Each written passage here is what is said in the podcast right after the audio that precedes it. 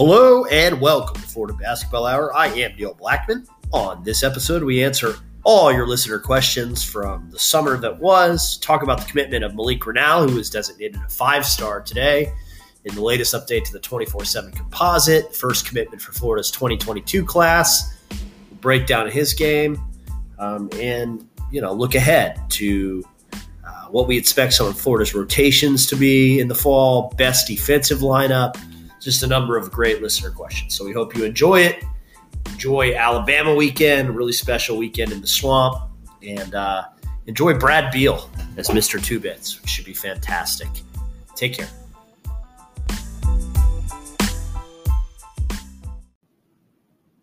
Hello and welcome to Florida Basketball Hour. I am Neil Blackman, Saturday Down South, joined by Eric Fawcett, GatorCountry.com, among many other places. Eric, it's been a hot minute.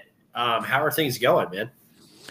Things are things are great. It's good to be back on the podcast after a brief dead period. So uh, it, it, made me feel good, honestly, to see people tweeting at the show. Hey, when are you going to record another show?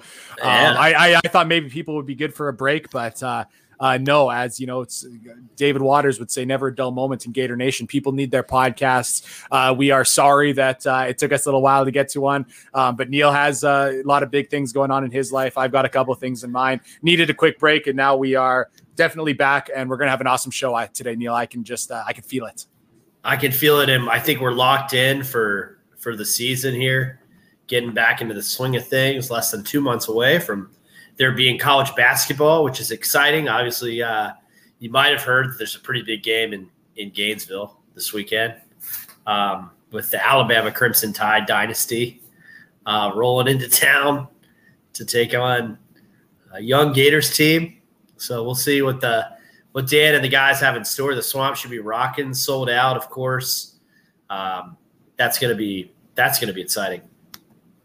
That's going to be a big one. I mean, uh, I know this is like in the grand scheme of um, Gator sports, pretty low on the list. But hey, Denzel Aberdeen, a point guard that Florida has visiting this weekend, uh, he's a name that uh, that's I, am hearing has some kind of a, a, chance to commit. I don't think we really need to get into him much on this podcast, but uh, hey, I know that uh, people will be thinking football all the way, and you know, hey, quite frankly, I will be too. As much as I'm definitely basketball first, I, I love me some Gators football, but uh, yeah, Florida does have a pretty interesting visitor in, in Denzel Aberdeen, um, a six foot four, physical, tough, really responsible point guard. So uh, maybe we're talking about him next podcast. Who knows? Yeah, we could be, and he's a guy that's picking up like his offer sheet is improving. Um, you know, I would say that as well. I saw, I think he got a Minnesota offer. I think he got an Ohio State offer uh, recently. So, you know, getting some B1G offers where they love those big physical guards. Uh, so, hey, man, if you're going to have an official visit, like you should do what Denzel Aberdeen's doing. Get an official visit where part of your visit is, hey, here's a ticket to the Florida Alabama game.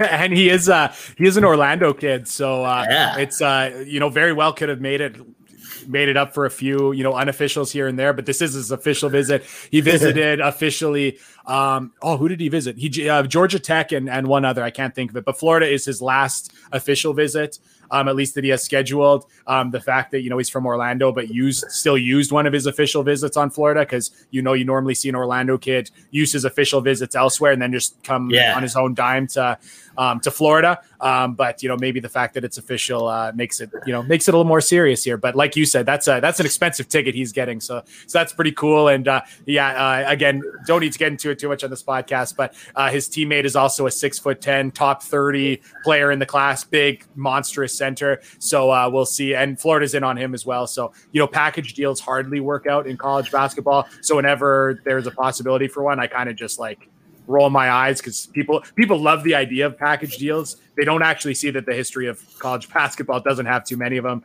Um, you know, I remember when it was like, oh, is, is Florida going to get all the Team Rio kids and get Brian Antoine alongside Alex Klatsky yeah. and, and Scottie Lewis? And of course, that that didn't happen. But anyways, big weekend. Neil, you've been pumping out the football writing. Uh, you had some great stuff on the Alabama game. So uh, people should definitely check out Neil's stuff um, in anticipation of that if they haven't already. Thanks, brother. Appreciate that. So, yeah, uh, Tracy, it's good to be back too. It's nice to see you uh, here. We are um, going to start with with speaking of recruiting. Uh, really the first big fish for Eric Pastrana. Don't want to take away from Mike White and um, Al Pinkins, who I know were were in on it too. But Eric Pastrana, lead recruiter, Malik Reneau, Montverde commits to Florida. Florida kind of gets back into the Montverde connection there.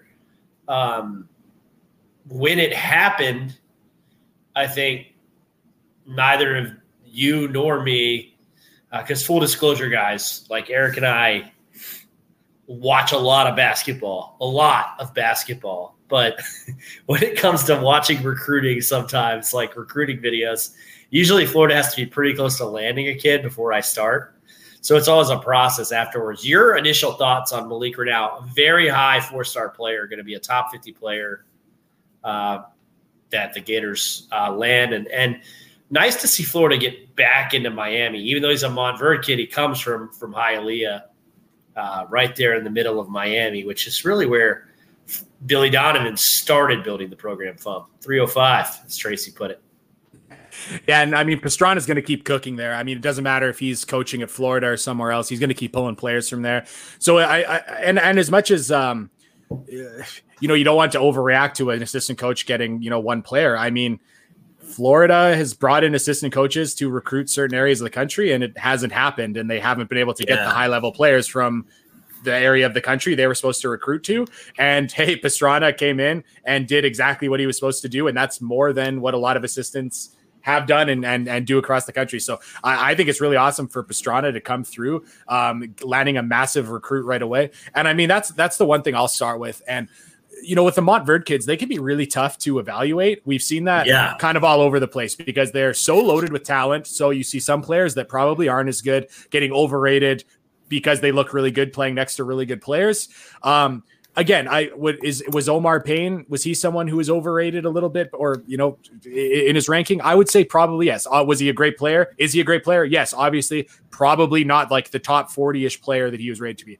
Then you also see like Moses Moody, someone who drops to like being a you know fiftieth ranked player ish ranked player in the class. We found out later he was much better. And again, it's just it's a tough evaluation setting setting but man, um, I, I, I think Reneau is is very very good. I think he's a five star talent, and that was something that just became apparent to me um, right away. We'd start talking kind of the intricacies of, of his game, but Neil, right off the bat, I'll I'll kind of uh, ask what you think about that kind of the evaluation like how you evaluate these these kids from a powerhouse like montverde and how uh how good you really think he he kind of is and what his ranking is in kind of your mind so i mean i think the biggest thing with montverde is you know that they're getting high level competition in practice. There's not a Scottie Lewis type scenario where because it can work it can work both ways, right? Like there's no Scottie Lewis scenario where at Ranney he's not really playing elite competition except a few times a year.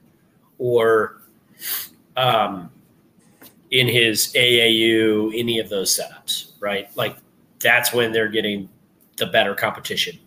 But with a guy like Reneau, you know that he's getting it in practice all the time. Andrew Nembhard, same way. In the, in the one vein where Omar Payne may have been a little overvalued, maybe Andrew Nembhard, and I say this even though he was a five star player, like no one thought that Nembhard was a like it was just he's a distribution point guard. He's not necessarily going to offer much offensively. That hasn't really been true. Now he's not a great offensive player, but certainly at Gonzaga and at Florida, he's proven he can score. And at Florida as a sophomore, he was kind of the guy, for better or worse, that Florida relied on uh, when they needed a bucket.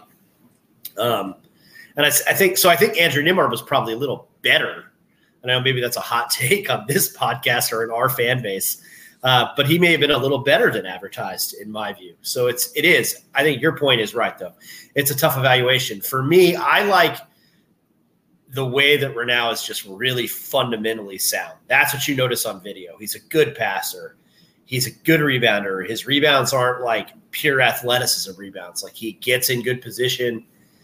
You know, he boxes out well. He gets his rebounds. He gets a lot of cleanup points, which is a good way to figure out how to score at Montverde, where they're always going to have talented scorers. He is not that. Like I would be kind of surprised if he came as a freshman and hit any jump shots. But I do think He's a really smart guy who's going to score at the bucket. Um, and, you know, I think I texted this to you pretty initially. To me, he's kind of like a 2.0 version of Justin Leon. Like if you could hit upgrade on Justin Leon and just have him like in a five star body, this is kind of what Malik Reneau is to me. Um, and lastly, I promise I'll end this rant to everybody that listens to hear Eric talk. Um, I think he's a building block to other pieces in this class. Like I think Bryce Sensabaugh is going to choose between Florida and Alabama, six six wing from Orlando. Uh, I don't know if he's unofficialing this weekend to Florida, but I would imagine Florida Alabama would be a game that would intrigue him. Um, you know, I think that this is a nice building block because it always helps to land that high four star, borderline five star that Reneau is. Um, and then Florida can kind of mine that area where there is Sensabaugh, where there is Jalen Martin, where there is Aberdeen. So I think, you know, a really good first piece for what will be a larger recruiting class than than we've seen the last couple of years.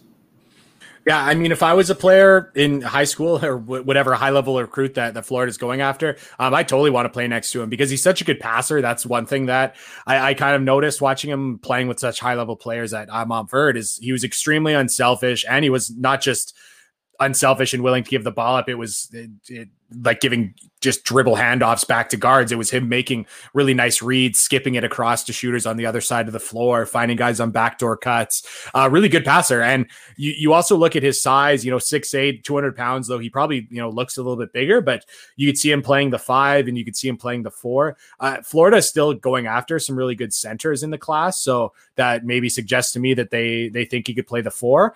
And if you're a really good center in this class, I would look at, I, I would look at him and say like, yeah, I'd absolutely want to get in the front court with him. He's an awesome passer. He's skilled. He can stretch it out a little bit, like you said. We'll see about the jump shot, but um, yeah, Florida's still going after some some really high level centers, and uh, uh, yeah, I could totally see them playing alongside. But I, I think the floor is just going to be really high for him just because if if nothing else he's going to rebound he's going to play responsibly uh, and he's going to show some nice touch around the rim on on you know dump off passes and, and stuff like that. He just like you said Neil he's just so fundamentally sound and, and and, so smooth. And then you know upside is is is through the roof because uh, you're already seeing uh, flashes of scoring ability from a player of that size off the bounce, and that that you just don't normally see. And that's the that's the reason why I think he's going to end up being a five star. Watching him on the EYBL in the finals, I thought he was one of the best players I saw. Um, which again, he went up against the best, and he's one of the best players on the floor. And uh, yeah, it's almost too bad that he wasn't already rated higher because then this would be an even more exciting commitment for for Pastrana and, and Gator fans to see. But I think ultimately we're looking at this and it's a it's a five star player and it'll be kind of like a clear five star player. And I hope everyone can get equally excited and, and see just what Pastrana did. Yeah, I think that's a great point. And I think like like I said, I mean, I do think it's a building block too. Like I think Bryce Sensabaugh is a really important piece because Florida just needs they're going to need to sign a six six six seven wing that can get to the basket and score and like he's that, and I'm sure Nate Oats is recruiting him on system, system, system. But uh, you know, there's fun pictures on the internet of Sensabaugh and Gator stuff as a little kid, and like I feel like you know it's one of these deals where he's going to have to decide between dream school and you know maybe best basketball fit. And I say that because we did a whole podcast not long ago on what Florida should do offensively, and until I see an offensive identity, I can't say they're a perfect fit for Bryce Sensabaugh. But um, you know, I do think that's a battle that Florida will be in. And when you land a kid like Malik Reneau to start your class, that's a huge deal. So uh, really good stuff. And I agree. I mean, I think this is just the beginning for Eric Pastrana. I do think Florida will will uh, take several players as well. So uh, any additional thoughts on that before we move on to what is a large amount of listener questions. I know we better get to those uh, listener questions. All right, we're gonna like just work backwards through these mostly because I don't want to scroll down terribly long into the the abyss on the Twitter feed. But looking at the mentions, um, at Florida committed asked uh, he'd like to hear both our thoughts on where we think the starting five is right now and how big we think Mike White's rotation will be to start the season. Uh, well, I've said it in the past. Um, I will say it again now. I think that the starting five I would like to see is going to be different than the starting five we will see uh, on game one, at least. So, the starting five I would like to see is Tyree Appleby, Myreon Jones, Kowacie Reeves, CJ Felder, Colin Castleton. Um, the starting five, I or you know, I'd love to also see Keyontae Johnson at the four, but I will uh, uh, omit him for the time being. Um, the starting five, I think we are going to see is Tyree Appleby, Myreon Jones, or sorry, let's back this up. Tyree Appleby, Brandon McKissic, Myreon Jones, Anthony Duruji, Colin Castleton. I think we've just seen over and over again that that White would rather play three smaller guards at once. We haven't really seen. I, I mean, at the same time, he's certainly not had a wing like like Kowacie Reeves um, to really kind of put out there.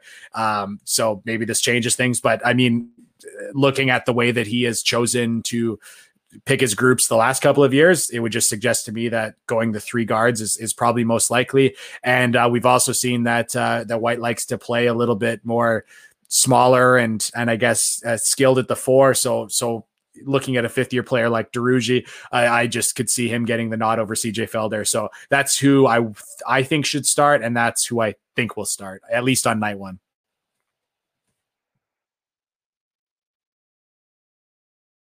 Myself, I muted myself. Sorry about that, everybody.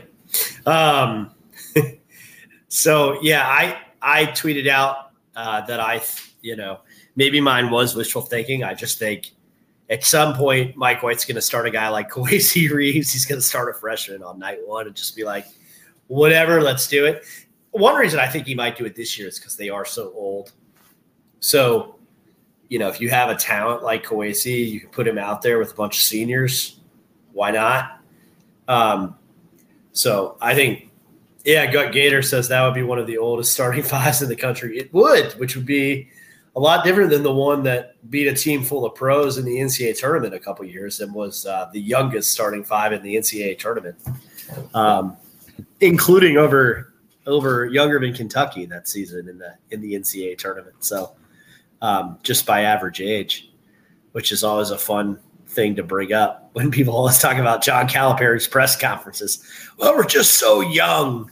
Um, you know, we're to do stupid stuff anyway. So I, I think it's to be Appleby, Myreon Jones, Kowacie Reeves, CJ Felder at the four, um, and Colin Castleton. Wouldn't be stunned if Anthony Duruji um, was the starter at four.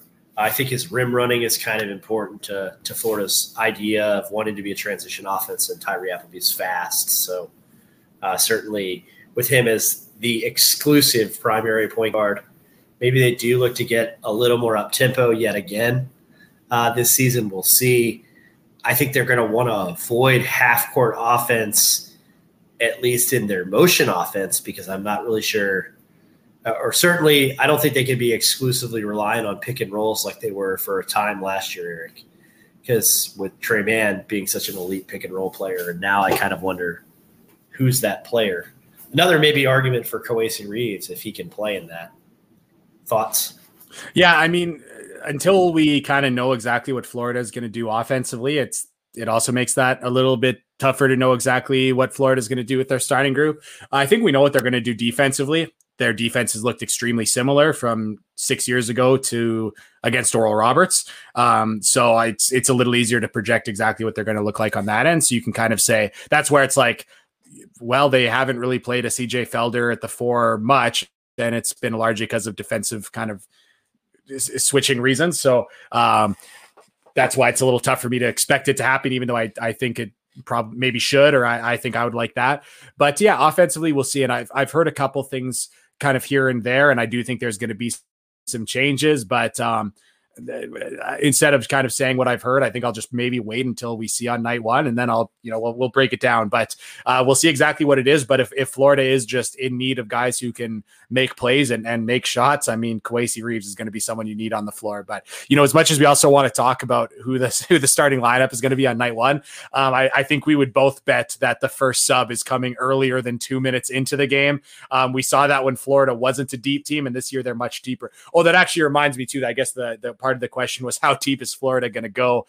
Um, much deeper than recent years for sure. I mean, Flan Fleming isn't on either of our starting lineups. He's someone I think is going to uh, get significant run. I, I mean, uh, Niles Lane is someone I think we both think is going to get significant run, and he's not in any of our starting lineups. And then, yeah, whether it's you know, I think Brandon McKissic's going to come off the bench, um, but uh, or I think he should come off the bench. But man, that's going to be someone who is worth worthy of you know a big role. So I I think it's going to be a, a deeper team than we've seen recently, and um, honestly, I'm pretty excited for it because yeah, some of these, uh, uh, of course, uh, throughout the last couple of years, especially last year, I've I've loved lineup data and analysis and bringing that up, and yeah, a lot of Florida's non-starting lineups got killed, and I don't think that's going to be the case this year. Um, Florida's going to like their six to nine players a lot better than a lot of opponents' six to nine players, and uh, I'm looking forward to Florida winning some of those shifts that they've uh, really been losing the last couple of years. Yeah, I think that's a great point. I, I do think it'll be nine players too, for many of the reasons that Eric talked about. I'll guess save some of these other points for other listener questions because there's always a little bit of overlap.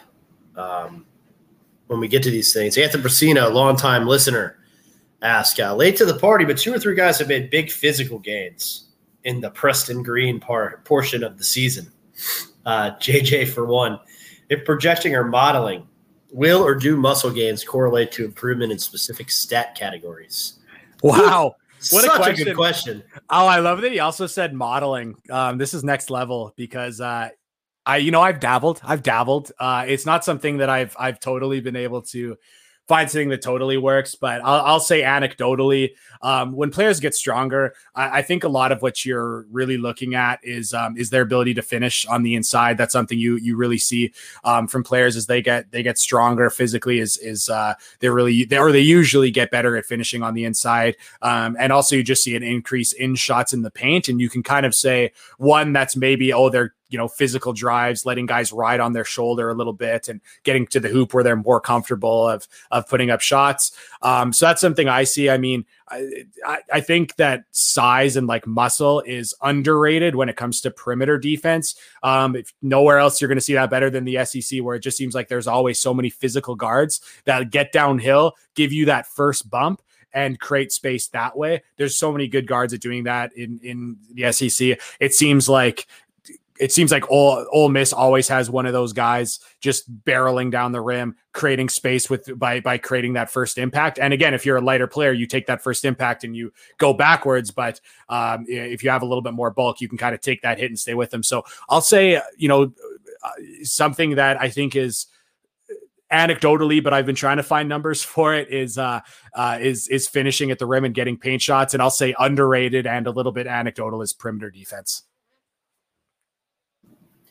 Yeah, I um I just I'm not going to add much to that other than to say I think Jason Jitoboh does look really good in some of the videos and things that we've seen. I've also heard that he's in shape. A big part of it is he's healthy. I mean, he's had surgeries, COVID, all kinds of stuff going on. Nothing serious on the surgical front, but any of that means you're not conditioning, which for somebody that's Jason's size is a problem. Jason is really skilled. I think Eric and I both agree about that. Like in terms of his hands, his ability to move in the post, establish position. Offensively, he's very skilled. It's it's always going to be interesting with him defensively, um, but certainly somebody somebody that could add something to the program. There's a reason that he's stuck around. Al Pinkins wants him there. Uh, I think that's pretty clear. And you know, yeah, I mean, if, if he's good, then it's it's a nine man rotation for sure.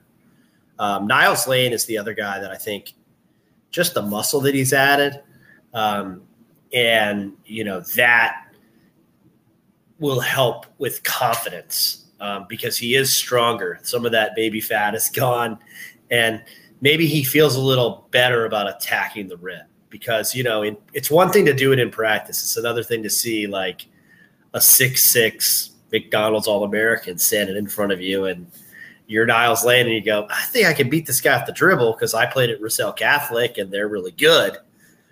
But, you know, maybe I can't. And I do think Niles was tentative offensively eh, last season. And that's something that Mike White really said kept him off the floor because defensively, I mean, Eric Fawcett, uh, GatorCountry.com put out some ridiculous stats about Niles Lane as a one-on-one defender with like tough assignments too. Um, you know, it wasn't defense keeping him off the floor, so he's going to play, and I do think it will help him. The next question we had uh, was from Jeremy Fennell. What do you think of the overall changes to the coaching staff? Um, what what will it change about Florida? And I think one thing that it will change real quick. I usually because I like I know Eric has written articles about some of this at Gator Country. One thing I think it could change is some just some minor things offensively, um, and I alluded to some of them earlier, Eric, when I said it will be harder for Florida to pick and roll this year with without Tre Mann. Well, what does that mean? That means Florida's going to have to do some stuff differently uh, in their half court sets. I do think Eric Pastrana um, can help them do that because Oklahoma State did run people off of screens a little bit more than the Gators did. Yeah, it's so tough to quantify assistant coaching. Um, as much as I would love to tr- uh, try and have have tried, um, but you know what, Florida, or I should say, Mike White had been with his assistants for for a really long time, and there's nothing wrong with that. Obviously, we love Jordan Mincy on the podcast. We love Darris Nichols on the podcast. We love Dusty May on the podcast. But I, I do think at some point it was just it might just be good to get some new uh, some new voices in that room, some new outlooks on offense, and uh, just bring in some fresh ideas. Because again, we just haven't been super stoked with the way that the team has scored the ball um, or ran offense the last couple of years. So uh, I do think that Oklahoma State is a really interesting offensive team because you know I pointed out some of the stuff. I tweeted out some of their sets that I really liked last year. But the thing about Oklahoma State is, you know, I, I tweeted out all these sets that I really liked that they ran. But if you go the year prior they ran something totally different. And I, I can kind of tell that they really, you know, Boynton, the head coach there, really, uh, really kind of to catered his offense to the players he had on on his roster. And that changed really drastically year to year. And his offense changed really drastically year to year. So you definitely see that he had the knowledge and was willing to try out a bunch of different things. And i'd have to imagine you know eric pastrana would have a whole lot of different ideas of, of how to score just based on that. And you also look at pastrana who's coached at so many different levels. Yeah he coached um, coached at Florida Atlantic with SMA. He was at Oklahoma State playing high major basketball, and he was like a junior college coach. So like I'm sure he picked up things in junior college that a lot of Division One assistants wouldn't think of, and he has new ideas from there. So I, I, am hoping that Eric Pastrana brings a lot of kind of fresh ideas. I'm hoping Miskdeen brings a whole lot of fresh ideas. So it, it's tough exactly to gauge assistant coaching other than like, hey, here's Pastrana who came in to get elite players and got one right away, which is um, much easier said than done. So huge props to him. But um, and, and, again, even then, if Florida comes out and they've got an awesome half court offense and it's totally changed, um, I'll probably look at and say, well, it's probably at least partially due to the assistants because we didn't see many changes in six years and and now we're seeing changes. But at the same time, it's still going to be tough to quantify. You know, if someone says, oh, so what percentage of that was was uh you know Akeem Miskdeen and how much of that was you know Pastrana. We'll we'll never know. So still still going to be tough to quantify. But uh, man, I'm hoping they bring some fresh ideas to the uh, to the offensive room. Yeah, I mean, I think they need to. Um, you know, I still think Florida needs. We did a whole show on this. We're not. I'm not to dive too much in, into it. I again, but I do think you know if you can get off ball screening action for Jones, he's proven in the B1G that he can really score off those. It's just a marvelous shooter. And also, um, you know, anybody that watched Duke, how they always had that one guy that they could move off screens. You know, one of the beauties of Mike Krzyzewski basketball was that. And then what does that do? It opens driving lanes, right? Like other guys can then attack the bucket. So, and Florida has plenty of those guys. Uh, Eric mentioned Flan Fleming. I, I think, you know, we've seen these videos of CJ Felder shooting threes, and it's actually caused me to lose some sleep at night because I'm just like, no, just go to the basket, big fella. Um, you know, uh, Anthony Duruji, another guy who, like, you know, Eric, how many times last year did Anthony Duruji take the ball to the 10 and something good happened as opposed to just settling for, you know, his 31% accurate, that was a guess, uh, three point jump shot. Eric's going to pull it up and tell me how wrong I am. Um, so, you know, I, I think, uh, I think there's that. Um, Justin Fortner asked the next question. Uh, Eric, do you agree with the take of uh, you knew this was coming? um, got Keck over saving a scholarship for a midseason transfer. especially with US already having its project big on the roster in Jason Jitoboh. Woo! Guns blazing to Justin Fortner, longtime listener. Fair question though. It's funny you said it from Justin because at first I thought maybe you were just directing the question at me, and now I'm guessing he actually did tweet me by name. Um, but yeah, apparently, you know, Eric Fawcett, junior college basketball transfer um, expert. Uh, which is, you know, it's it's it's one of those things where, again, like Neil kind of mentioned, we're not huge recruiting guys here on the show. Um, it's just not totally where my interests and, and and skills lie. But but here's the thing: is you know when when Florida takes a high school kid, it's like you know, we try to find clips here and there. We try to find highlights. Then, you know, maybe if we're lucky, we can get a couple of games. Um, with these junior college players, I mean, I can pull up every single one of their games. I can look up every single one of their advanced stats and I can do an exact deep dive as if it was a high major player. So, yeah, it definitely led to me having some stronger opinions on Osayi Osifo. And uh, yeah, I'm going to have some on Gatkick. I mean, okay, so just, I'll come out and say it now. No, I don't agree with the take. I also don't think it was an egregious move. I don't think it was a huge error. That was something that with Osayi Osifo, I kind of planted my flag that I thought it was a totally a bad take and wasn't really listening to arguments for the other side of it. That's not the case with this one. I again, I don't like it, but I don't despise it. But but I mean, here's here here's the thing. I mean, one, you're going to see more midseason transfers than ever. So I think if ever a time to keep a scholarship open, uh, this is the time to do it. And here's the thing too. So so Gatkick just completed his first year of junior college, so he could have gone back for another year before Florida would have even taken him and or or could have even taken him. And we see that all the time with junior college transfers, getting commitments and having them go back for another year of junior college, um, which was the case with Osifo. And that's an option that Florida could have gone down. And then I guess they're going to bank on, oh, we can develop him in one year better than junior college. And yeah, I would certainly hope that a year of development to Florida would be better than a year of development to junior college. But unfortunately, Florida's track record of, of development, um, especially when it comes to bigs, is is not totally there. And I hope that Sarah in Tampa doesn't come at me for that one. I know she's been defending Florida's development to players on Twitter recently, and I, I, I unfortunately disagree with it slightly. But uh, we love Sarah in Tampa. This is a pro Sarah in Tampa podcast, undoubtedly. So, uh, but you know, here's the other thing. I, I don't know if this is a fair kind of comparison, but it's a little out there. But you know, a couple of, or a month ago, whatever, NBA draft, and Josh Primo gets taken 12th overall, shocking everyone. And then the San Antonio Spurs come out and say, "Oh, well, we we think we have a market inefficiency here because we thought he was going to go back to college and then next year he's going to be the he's going to be kind of worthy of the 12th overall pick. So we're doing wise to get ahead of that and taking him at the 12th overall pick this year because we think in a year he would be the 12th overall pick.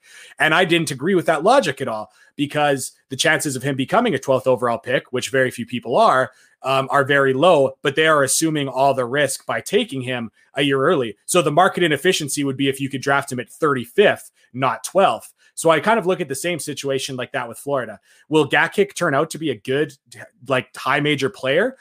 Potentially, but Florida is assuming all the risk by taking him right now. They could take him. They could have said, "Hey, we want Will hopefully take you in another year after junior college. And then if it doesn't work out from a junior college, they don't end up taking him. They could even say, hey, go play at Stetson.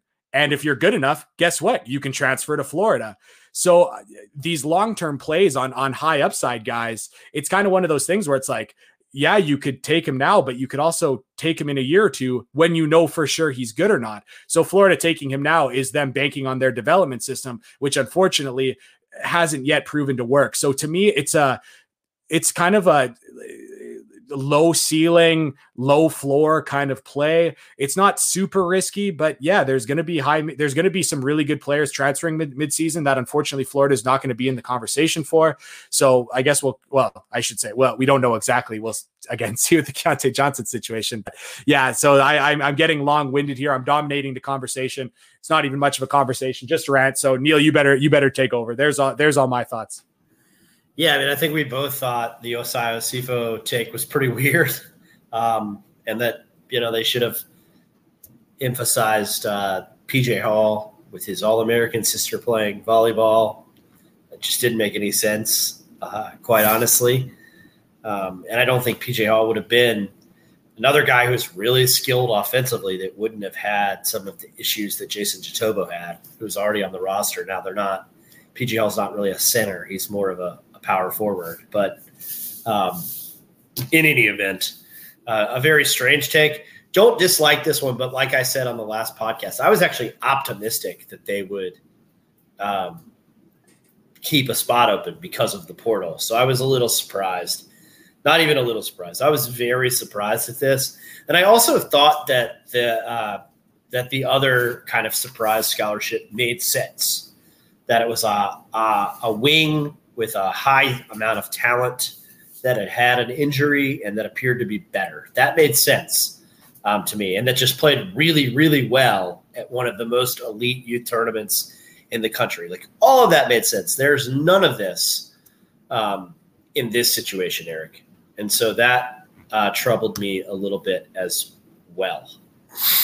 Um, I, I, I, do want to jump in with one thing because I, I made some comments regarding the fact that I, I thought it was pretty weird that like so so one of his teammates is uh, just an awesome guard. He's going to Oregon State, and then there is um, he, another one of his teammates is awesome, and now I'm blanking on where he's going, but um, I think Cleveland State, Cleveland State, I think uh, a big man that he played next to. So he had two really good players. One was like one of the best junior college players in the country, and they were a really good team and um, he was, uh, you know, someone who started and played good minutes on a really good team next to a high major and a good mid major team, um, or you know, pro- players. So it was kind of weird that he wasn't getting, uh, like, he wasn't getting like well, I shouldn't say high major offers, just any Division One offers. I will say I have since found out that there seemed to be a little bit of ambiguity regarding whether he was whether or not he was going to qualify academically. To which I found out that he was uh, kind of always going to be you know clear academically but uh, you know you see this this is an unfortunate kind of thing with junior college basketball. Sometimes the coaches aren't uh, you know if they've got a player they think can, they can keep around for another year versus have them go division one sometimes they all they aren't always the most forthcoming with the information that that player is going to qualify academically. I think that might have been the case here. So um, as much as I did make some comments of like, wow, it's really weird that he didn't have many offers, considering he should have had a whole lot of eyes on him. I am going to guess a lot of teams didn't think he was someone that was going to qualify. And I know that Florida is extremely confident he's going to qualify, and there won't be any problems there. Well, there you go. That's interesting. Um, didn't and I didn't know that uh, Chestnut. Um, Tanner Lefevre kind of let's let Tanner, who's a really good podcast listener with some really good insight, quite often uh, says regarding the latest JUCO take with 13 hoop schollies, is there really even a downside to this take? If he blossoms and make an impact, great.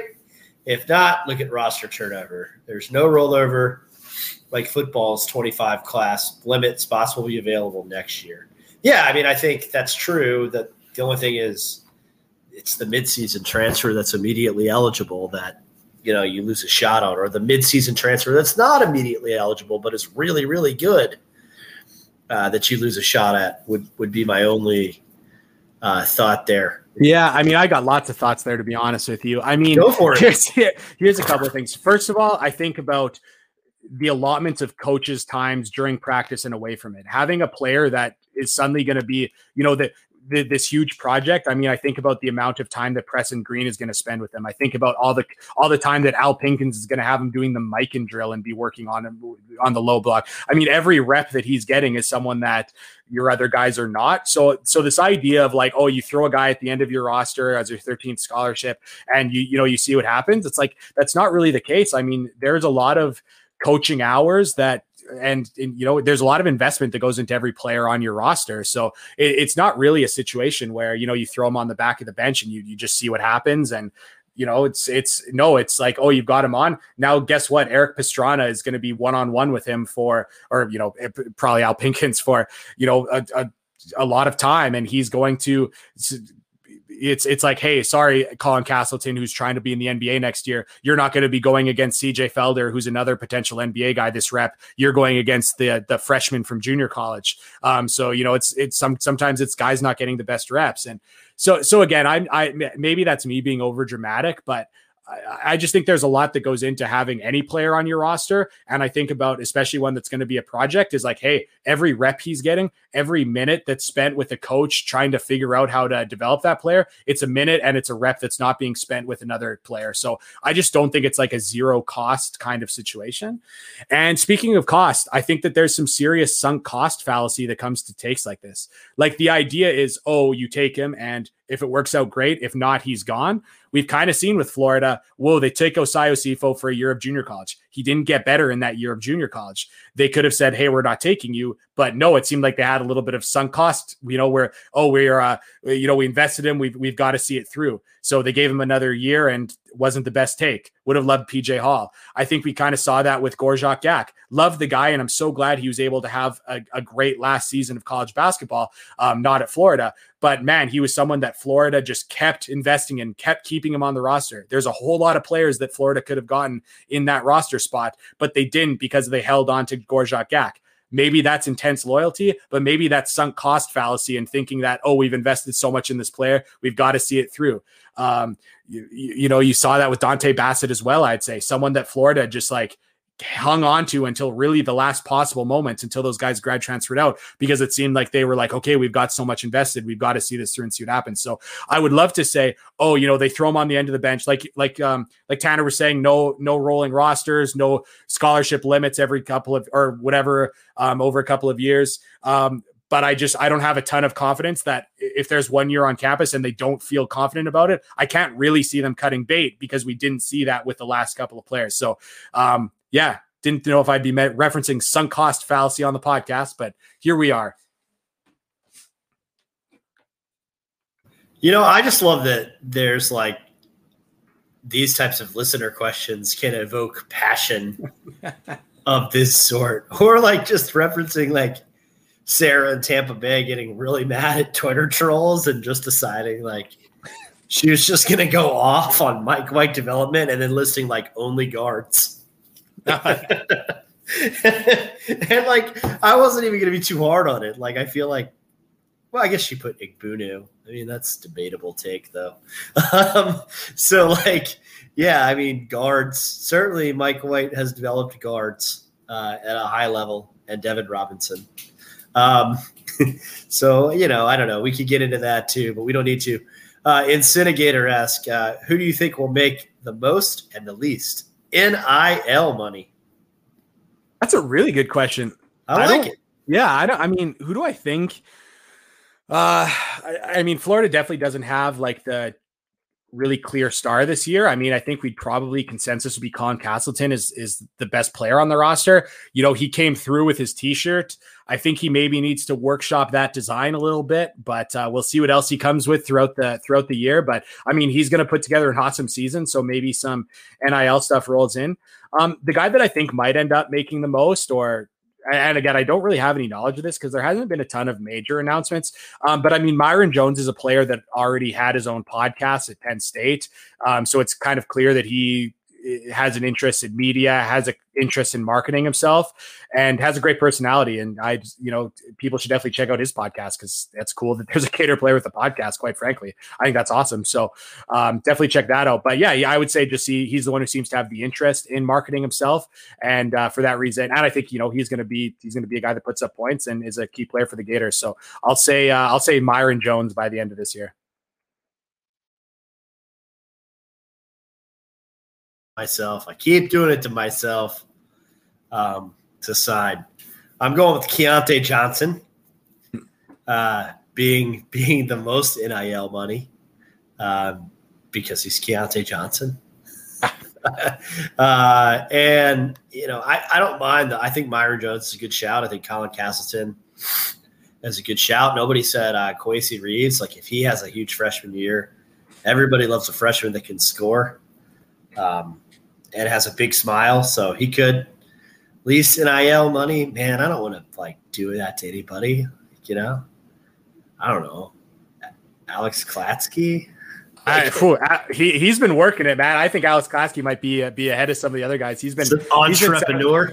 I mean, here's the thing. I, I would love. I, I think Kowacie Reeves is going to be, you know, uh, someone who's going to be in the NBA one day, and that's someone who people could latch onto. And I think that there should be kids going to a barber shop in Gainesville and saying, "I want to get the Kowacie Reeves," and um, they should be able to put to dye his hair and and and put it up in the braids like that. And um, but uh, the thing is, I think that Reeves is someone who's so locked into just basketball right now.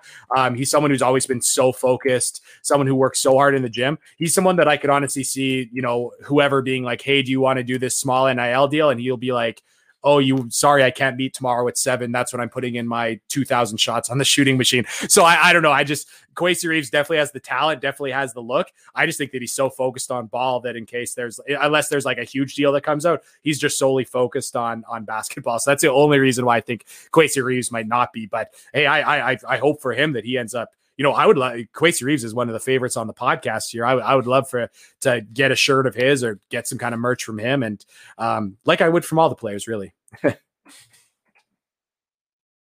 yeah, I mean that's that sounds pretty sweet. And um, if you haven't listened to the Myreon Jones podcast, like you know, definitely check it out. Guys got ideas. It's interesting.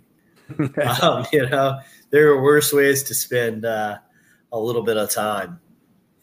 Um, let's see. We're we're just kind of rolling through these, which is that's always good.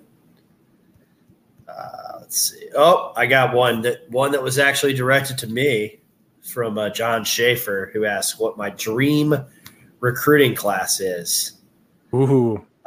Um, well, there's Renal now, so I guess that that makes sense that I was asked. So for me, it would be uh, four, a four person class, and it would be Renal, um, Brice Sensabaugh, uh, Noah Clowney, um, and then I don't know, choose name here, um, but preferably somebody that plays point guard. That's a great class. I'm glad that, that direction that question was directed at the recruiting expert on the podcast, Neil Blackman. but as you know, as, as much as uh, Neil mentioned, we're not you know huge recruiting guys. Neil does know more than me, but yeah, Sensabaugh just built like a tank um, at at the wing. I mean, you're never gonna there's never going to be too many wings, I think, in a class. I, I think, like you said, Neil, um, getting a point guard would be interesting. I do think that Denzel Aberdeen, again, he's someone who's like a three star, but I think 24 7 still hasn't even ranked him. Like, or one of the recruiting service hasn't even ranked him. But again, I think that to me, that speaks probably if you know Florida really likes him, so it kind of speaks to me. Oh, you get that guy, and then you get grad transfer point guard to come in and, and, and start in 2022. So uh, we'll see. But yeah, Noah Clowney, definitely a great name. That's another one that you know when I was thinking centers earlier that that Florida is, is trying to get. Um, he's a key name there, so that would be a that would be a great get. I think Neil, you have the the top names on the board. I think that uh, your dream board is honestly probably the same as Florida's dream board right now. And hey, uh, Pastrana's one for one, so let's keep it rolling. Uh, yeah, and I I'm still like I said with the Sensabaugh stuff and the the Gators fandom and that background, like I'm kind of confident about that. I, I think that's a guy that Florida will hit. Um, I am far less confident that like Noah Clowney comes to Florida, but I love that the Gators are are trying. Um, you know, and it does feel a little more like a couple years ago when Florida was in on everybody. So I do think Eric Pastrana, uh, in particular, has brought some juice, um, and I I think that's great. Um, undersized five asked any update on Keyontae Johnson. No. Uh, wish there wish I had more to say about that, but I don't. Um, Eric. Yeah, I, I, I would actually, I think I'd like to make my official Eric Fawcett statement on the Keyontae Johnson situation. Um, I, like I, I, I officially have nothing to say. I think on the Keyontae Johnson situation, I, I don't think it's really worth asking me or Neil, and and I'll tell you why. I mean, me and Neil are we're we're not searching for information on this one. Like again, I know people are tweeting at us asking, "Oh, do you have any updates on Keyontae Johnson?" Right. Here's like here's the thing. I I am guessing this is the same for you, Neil. But I have at no point ever since the first day that he collapsed tried to get information from anyone. I will be honest, and maybe this is me not doing my reporter's duty or analyst duty or whatever it is, but I have not once reached out to Keyontae Johnson's parents or the coaches or a- anyone. Like I just I like to be quite honest with you, I'm just not interested. So I mean, you can tweet at us and say, "Hey, do you have a Keyontae Johnson update?"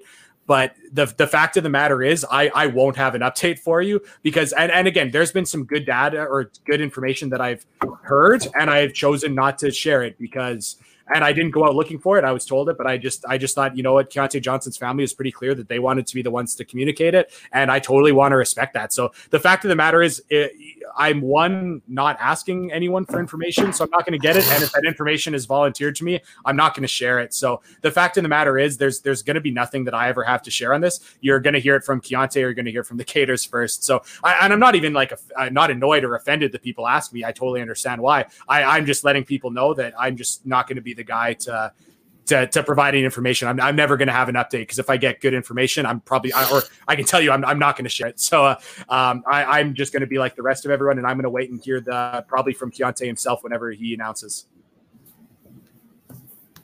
Had to get, had to get a fun podcast picture. Oh, nice. Um, yeah. Uh, same way. I have reached out to the family um, at no point in time, and my very brief conversations with mom and dad did I ask about his health status, hmm. other than to say, I hope he's doing well. I'm praying for him. Uh, I reached out and wished him a Merry Christmas a while ago.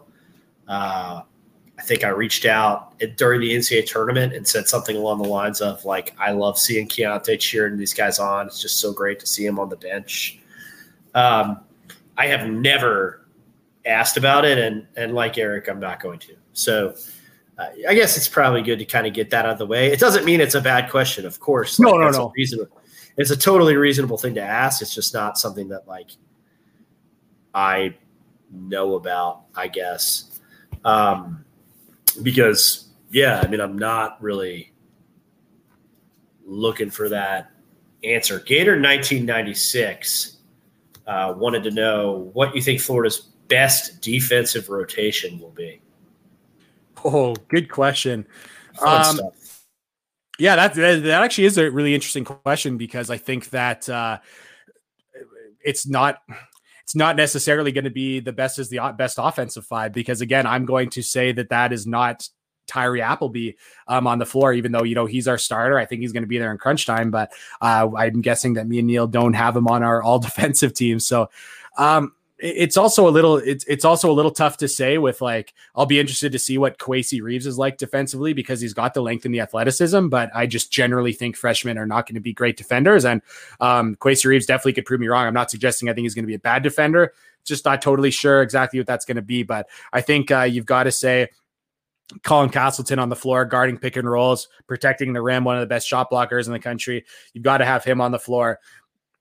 I think that, you know, Neil, we're both going to have um, we're both to have Niels Lane out there with his length. I think that uh, we're also probably hmm, we're probably to look at I you know I I would still say Anthony Duruji and I know he fouled a couple three point shooters in against Oral Roberts that unfortunately really spun the game and it wasn't because of those shots it was because it took Duruji off the floor for the last nine and a half minutes, but I still think that he's going to be one of the best uh, defenders. And I also think that CJ Felder is going to be one of the best defenders. So that's, I guess that's Duruji at the three, Felder at the four. And uh, I guess to, uh, um, to round it out, I would say Brandon McKissic, all league defender. I don't think he was uh, as good of a defender at uh, UMKC as his kind of reputation suggested, but I still think he was a really good defender. So I'd say it's probably McKissic, Lane, Duruji, Felder, Castleton for me. If you're just like, you know, need one stop and you're in that situation, can get your five on the floor. Uh, Neil, I'm interested what uh, your five would be. Yeah, so I would go McKissic uh, for certain. Uh, share your sentiment that not, you know, certain, it's cool that he's all league defender or defensive player of the league in in, in his defensive player of the year in his league. Um, you know, I'm not sure that he'll be like defensive player of the year good in the SEC. That's okay. Still would have him out there. Um, you know, I could see situations where Mike White, as long as Niels Lane is scoring, is pretty comfortable with that as a rotation at guard too, even if it's Lane at the two or the three and he plays three guards or whatever you want to classify Lane as. I do think that that Niels gets out there. I don't know uh, what Reeves um, will offer defensively. Certainly, he does substitute length. He's going to bring length that the Gators lost in in Scottie Lewis, and and even though Tre Mann is not particularly long, he was tall. Um, so we'll see about that. Uh, so mine, I guess, would be McKissic, Lane, uh, Flan Fleming, who was Defensive Player of the Year in his conference, um, which is, I think, astounding because his team was terrible and he was still Defensive Player of the Year. Tells you that he probably is a pretty good defender. Um, the other thing I think he's going to be able to do, and I, am to, I'm interested to hear Eric's takes on Flan Fleming's defense. But one thing I think Flan Fleming will do, and and part of defense is rebounding. Quite honestly, like Florida did not finish possessions on the glass very well at all last season. I think they finished 280 something the defensive rebounding rate. That's not good.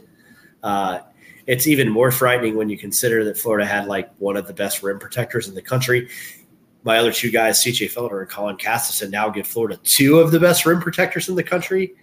Um, so you really got to hope that Flan Fleming can like get down and help rebound. Uh, that Brandon McKissic is at least serviceable on the glass, and I we know Niels Lane can rebound. We saw some of it last year, um, but I do think replacing Tre Mann as a rebounder um, is something that Florida's got to do because they've got to get better on the glass, regardless of how good they are protecting the rim.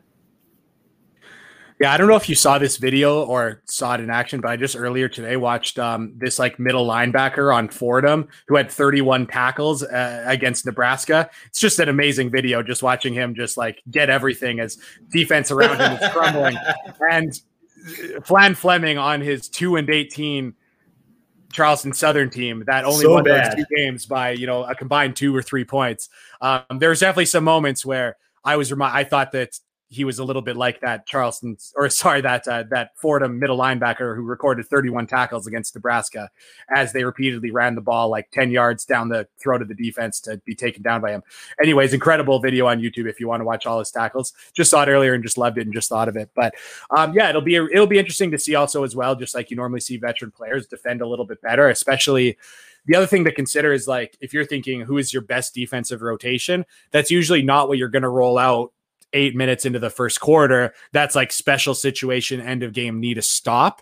And in those situations as well, special situations, that's also kind of where you'd like to have veteran players who maybe have been in those situations or can make the quick adjustments. So, I mean, banking on veteran players like you did, Neil, totally reasonable.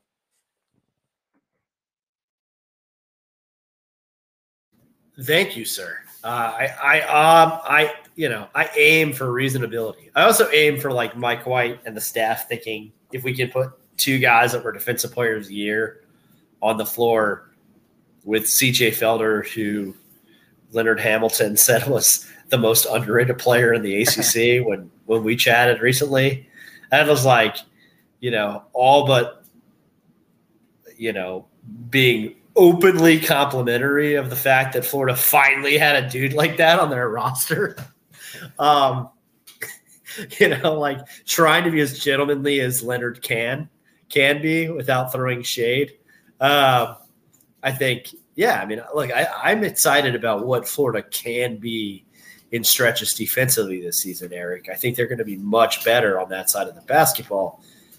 Got to get buckets from that group somehow. Like if you roll out that group, they got to score, which means either Niels Lane has to attack the rim and find buckets, or Brandon McKissic has to find buckets, or more likely, just Flan Fleming is going to do whatever he wants to try to score baskets and hope that that Colin Castleton uh, gets some putbacks and things like that, or maybe Colin is just sweet string music on the perimeter. Yeah, time will tell. I mean, CJ Felder, he's someone who has wants to shoot threes, and Colin Castleton no. is someone as well. So uh, we'll see. You know, Neil, I'm going to tease two questions that I don't want your answer to now, but they're coming. I'm hoping to do um, the the preseason over unders like we did before last season. Um, so I've been, you know, mentally working on those. But two of the questions, don't give your answer now. One of them is going to be a repeat that I think is going to be really interesting. That's just, hey, is Florida going to be better in KenPom's offensive efficiency or defensive efficiency? That one is going to be interesting. I think you can make an argument for both. And then I, of course, am going to ask who is going to going to have more three point makes CJ Felder Colin Castleton. And I know that one's just gonna keep you up at night thinking. So don't give your don't give your opinion now. But Neil, that question's coming before the season, and you will have to answer it. So uh, just that's something to look forward to. Can I just respond with Kerry Blackshear shooting threes and Israel gifs? you, you, can also you can also push. I suppose that would be like a tie at uh, at, at, zero or something like that. So, uh, we'll will you get Jiff three pointer in France? Kerry Blackshear Jiff three pointer in Israel. Um, yeah. Uh, look, I know that it is already football season in Tallahassee and in Knoxville, but y'all got already basketball season. I ruined my own joke.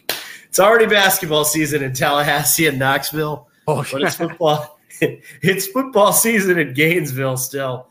So we appreciate you guys listening. We will limit this to an hour. Some really great listener questions. Um, thank you for for all of those, Eric. Um, it's a pleasure, my friend, and we will be back soon.